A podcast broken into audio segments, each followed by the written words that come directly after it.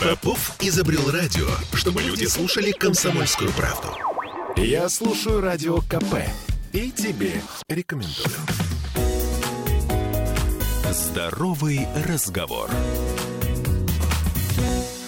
13 часов и 3 минуты в Петербурге. Еще раз добрый день в студии радио «Комсомольская правда» в Петербурге Кирилл Манжула. А, сперва представлю наших гостей, потом обозначим, собственно, тему.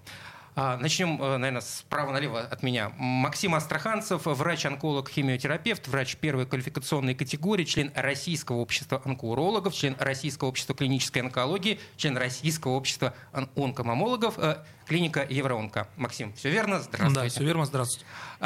Юлия Гронская, врач-онколог, ведущий химиотерапевт клиники высоких медицинских технологий имени Пирогова Санкт-Петербургского госуниверситета. Юлия, добрый день. Добрый день. И э, Леонид Васильев, главный онколог и главный врач клиники современной медицинские технологии, химиотерапевт, профессор, доцент, э, э, профессор, доктор медицинских наук, все правильно, заведующий кафедрой онкологии и паллиативной помощи. Все верно, не ошибся ни в чем. Все верно, спасибо. А, добрый день. Итак, а, тема у нас достаточно деликатная, прямо скажем, и про паллиативную медицину, про паллиативную помощь если честно, с моей точки зрения, мало говорят. Мало говорят СМИ, мало говорят э, в обществе, обсуждения какие-то такие достаточно... Ну, видимо, потому как деликатная тема. Э, и понятие сама, саму паллиативная помощь появилось в России ну, сравнительно недавно, в 2011 году. И, возможно, именно из-за этого э, многие отчасти и не понимают, что это такое. Ну, то есть э, считается, что помочь человеку с неизлечимой болезнью как-то вот достойно жить те оставшиеся годы, которые ему отпустила природа, Бог, там как Что такое паллиативная помощь? К чему я веду? Кто ну, начнет? Да, я, начнет? начнет? Да. я, наверное, э, да, поправлю э, и проясню ситуацию, скажу, что паллиативная медицина и паллиативная помощь... Это две разные а, вещи? Нет, не в этом дело. Дело в том, что это болевая точка медицины, поэтому они не так много говорят, поэтому э, не так часто это мы слышим в СМИ. То есть сами, э, сами медики мало об этом говорят? Сами Очень. медики об этом мало говорят, да, потому что э, организация этой помощи э, в нашей стране, ну, все же пока оставляет желать лучшего. С 2011 года не, так не поспели еще. А, у нас э, как бы всегда в нашей стране есть э, два пути решения вопроса, да, на бумаге угу, и, и на деле. И на деле, да. Вот на бумаге с 2011 года все достаточно неплохо, хотя есть э, вопросы и проблемы.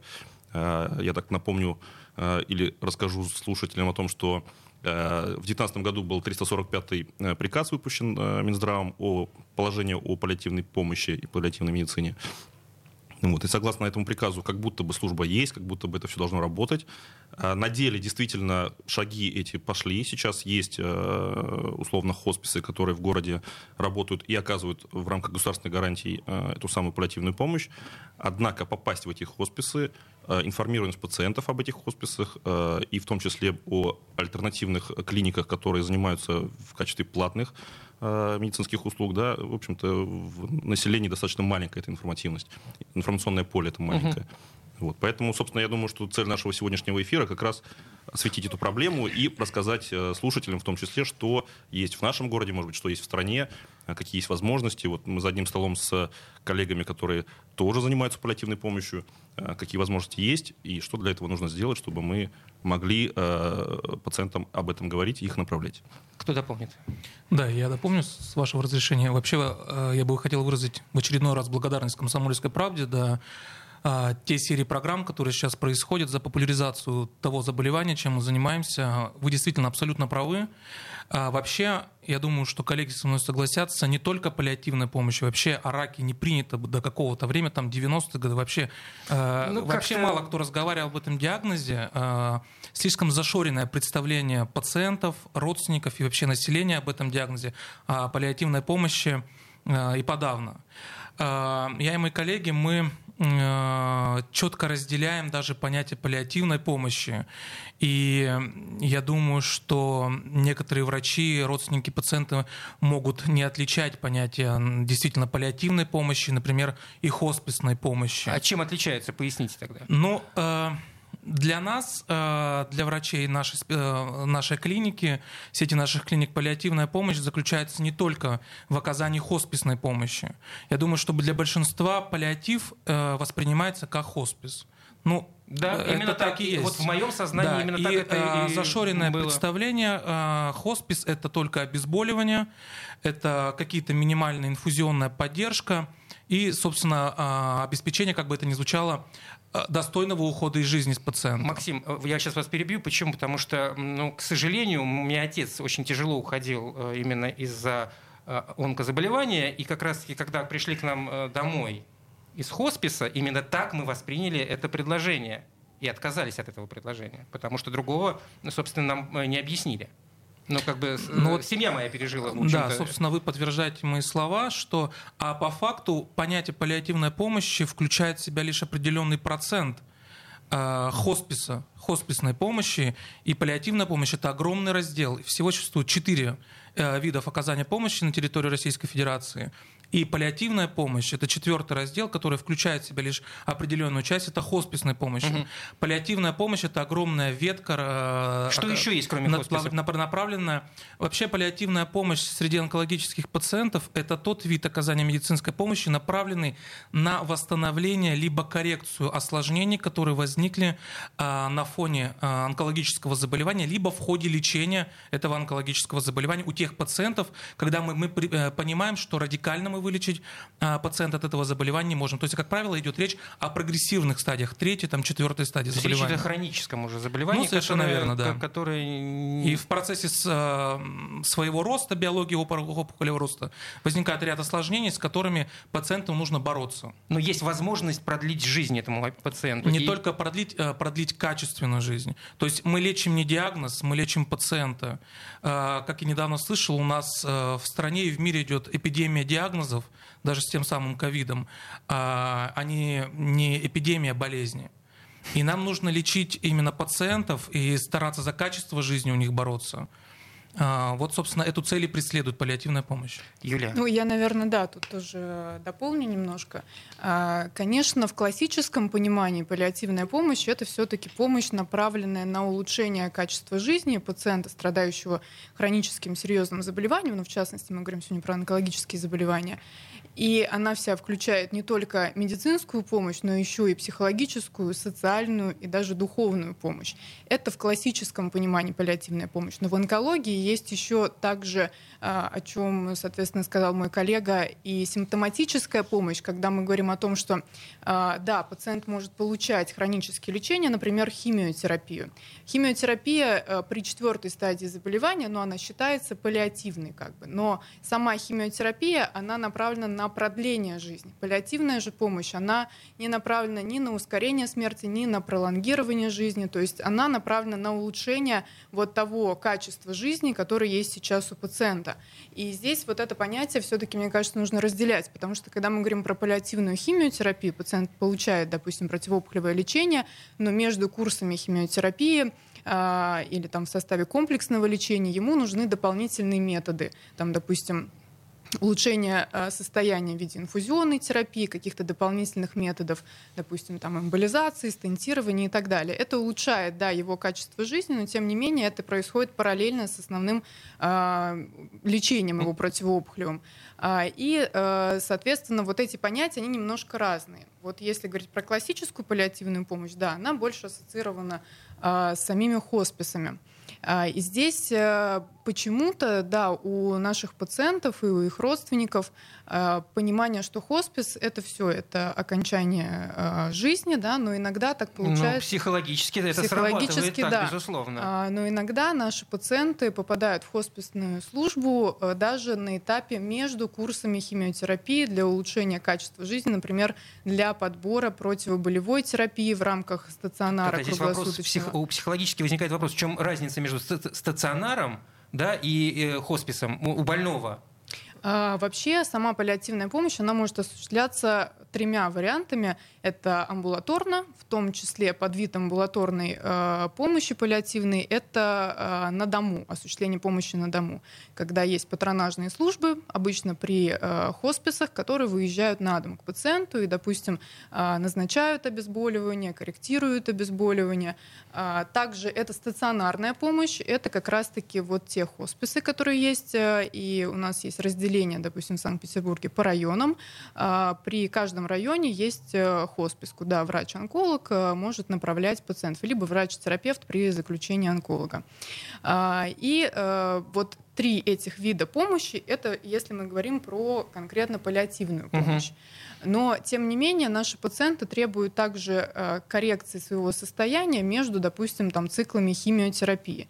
А, тогда на помощь приходит... Что такое коррекция состояния? Ну, например, после химиотерапии у пациента слабость, э, тошнота, рвота, которая привела к ухудшению его состояния из-за обезвоживания, например, организма. А, или у пациента там, между курсами химиотерапии угу. скопилась жидкость в брюшной полости, которую нужно эвакуировать, да? то есть удалить. А, соответственно, а, это вот та коррекция состояния, которая может осуществляться, например, в отделениях симптоматической терапии при стационарах. Да, конечно, вот именно вот этот вид помощи, он чаще осуществляется на платной основе у пациентов, просто потому что а хосписы, конечно, они перегружены, ну, конкретно у нас в городе. Поэтому быстро оказать какую-то помощь не получается. Их просто не хватает. У нас э, сейчас время подойдет к, не к концу, у нас перерыв, потом вернемся к разговору. Э, я быстро представлю, еще раз напомню, Юлия Гронская, Леонид Васильев и Максим Астраханцев у нас э, в студии. Времени просто не хватает представить все ваши регалии. Э, говорим о паллиативной помощи и о том, что это такое. Здоровый разговор. Я слушаю радио КП, потому что здесь самые осведомленные эксперты. И тебе рекомендую. Здоровый разговор.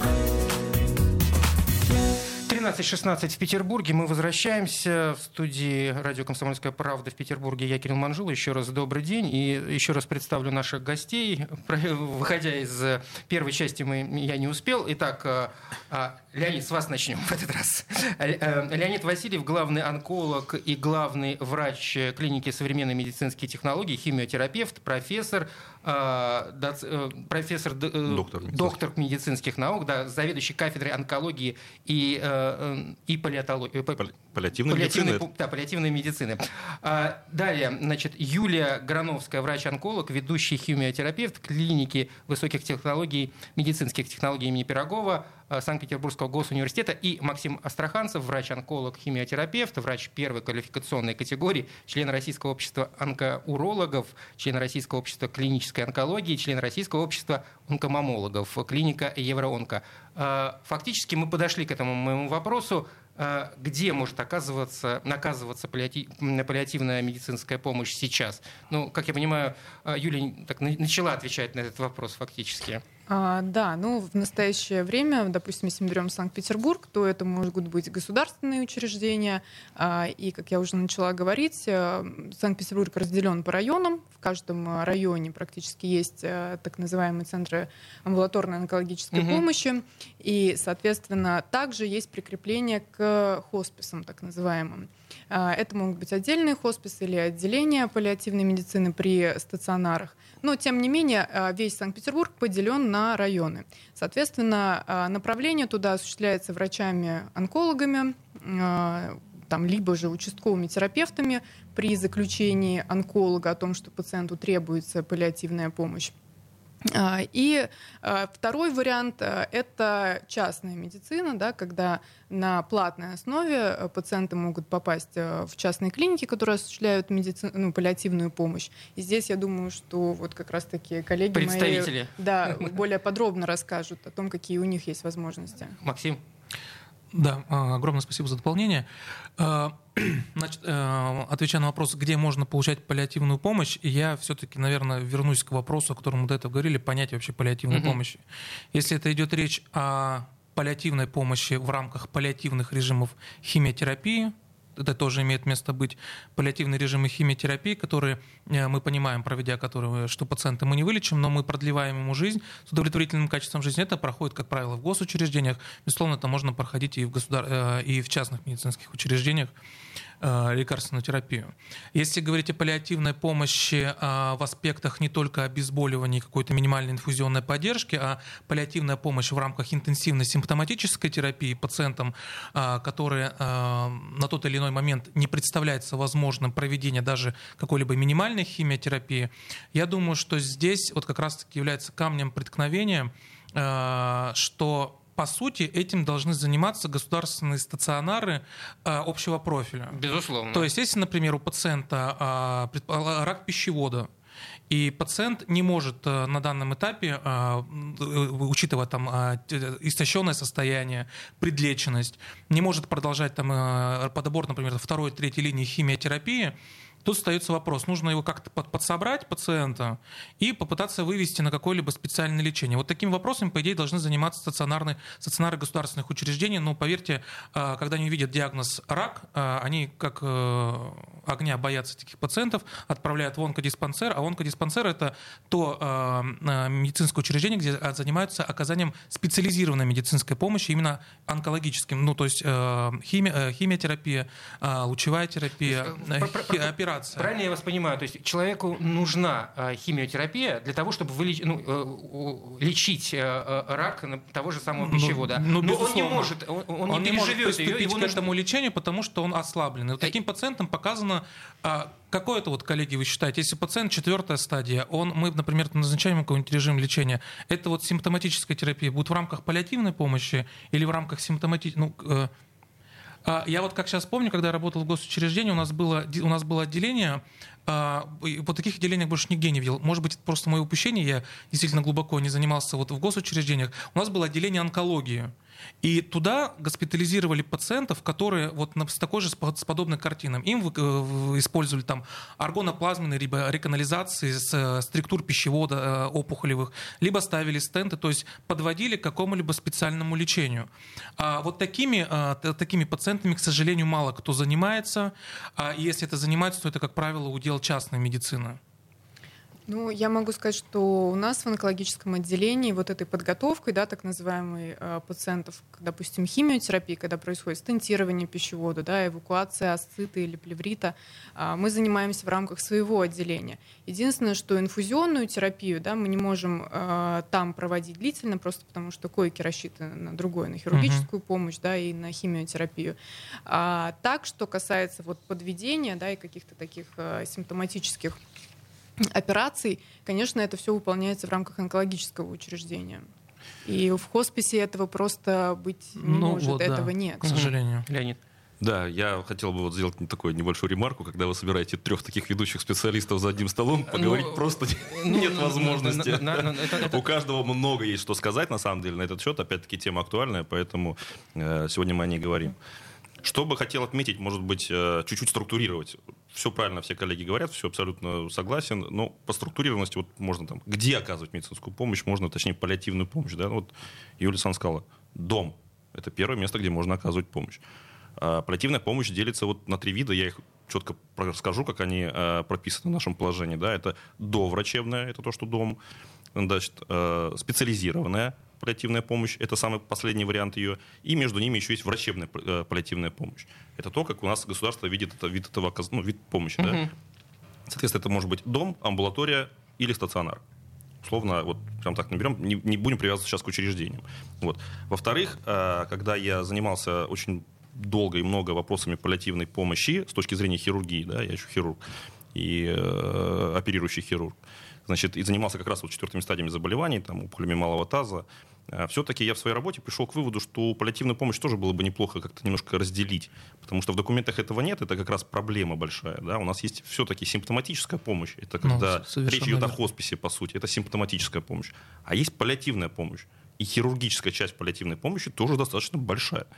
Пациенту можно много что сделать в рамках паллиативной помощи э, с точки зрения хирургии, с точки зрения продления его и жизни, и качества жизни. Да?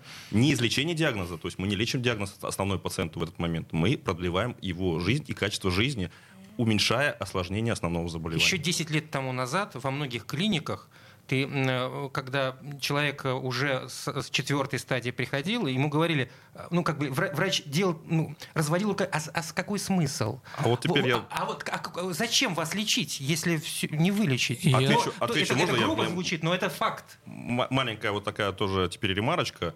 Смотрите, значит, мы теперь собираемся э, всеми онкологами в стране, ну, к сожалению, в мире сейчас нет, раньше в мире собирались, да, и э, вот сегодня, вот за те периоды, наверное, современной истории, современной России и современного мира, могу сказать, что онкологическое заболевание превратилось в хроническое заболевание, и человек с четвертой стадии – это не приговоренный человек к смерти, а многие диагнозы мы можем лечить годами.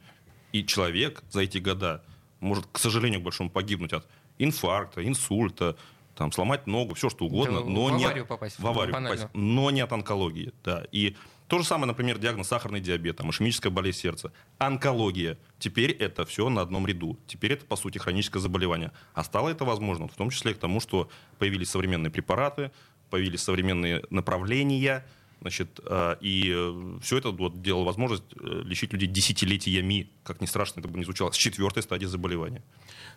И маленькое дополнение, э, коллеги, да, абсолютно все верно. Я хотел бы только дополнить. Абсолютно согласен, что современная онкология, понятие паллиативной помощи э, требует какого-то разделения. И отдельно хосписная помощь, и вот этот вот огромный паллиативный пул пациентов, которым оказан, оказан, коллега сказал по поводу хирургической помощи, но они со мной согласятся, что есть паллиативный режим лучевой терапии. То есть у пациентов с хроническим болевым синдромом мы э, э, проводим сеанс лучевой терапии с целью обезболивания. Мы знаем, что мы его не вылечим, но обезболить мы обезболим.